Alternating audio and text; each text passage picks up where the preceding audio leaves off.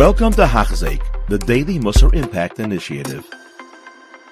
In today's Liban, the Mesilas Yesharim says something that I think on the face of it might be hard to relate to, but the reality is this is something we deal with every single day. So, to jump in. The Mesilas Yesharim is talking about this level of chassid, this is love of Hashem, and he says that the love should not be dependent on anything. Rather, a person should love Hashem because we love Hashem.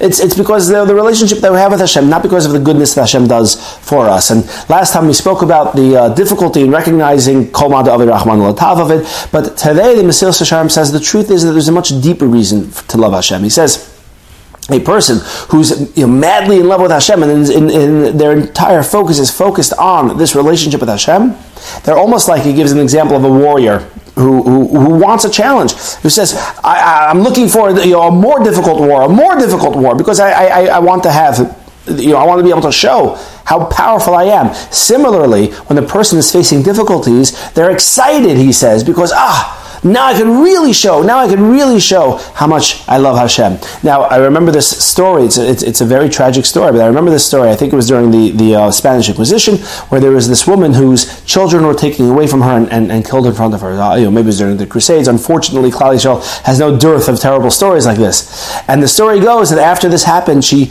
you know, looks to Shamayim and she says, Hashem, beforehand when I had my children, I love my children and I love you. But now, Hashem, that you've taken my children and I don't have my children anymore, now I only love you. I'm just focused on you.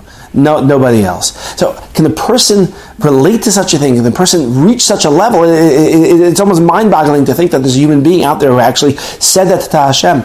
But I'd like to give, I think, you know, potentially some sort of analogy that we could recognize. Now, lahavdil, it's it's it's a you know, I prefer not to give this analogy in, in, in such a in, in, regarding such a deep topic, but I think it is something that we can relate to. When it comes to, for example, video games or sports games or sports, where it's obvious that the entire enjoyment and the entire excitement is because of the challenge. If you have a person who's a master chess player and they're playing a five-year-old, like uh, you know, okay, whatever, I'm spacing out. I'm not. I'm not interested. A person who's playing a video game and the entire game is click, click, click, whatever it may be. There's nothing exciting.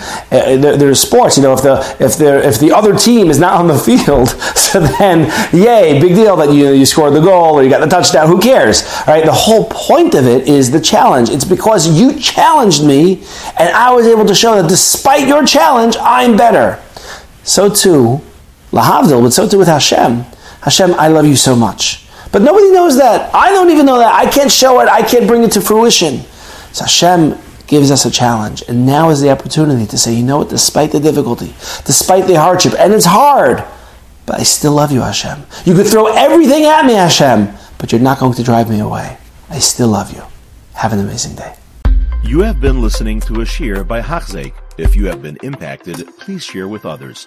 For the daily shiur, please visit Hachzeik.com or call 516 600 8080.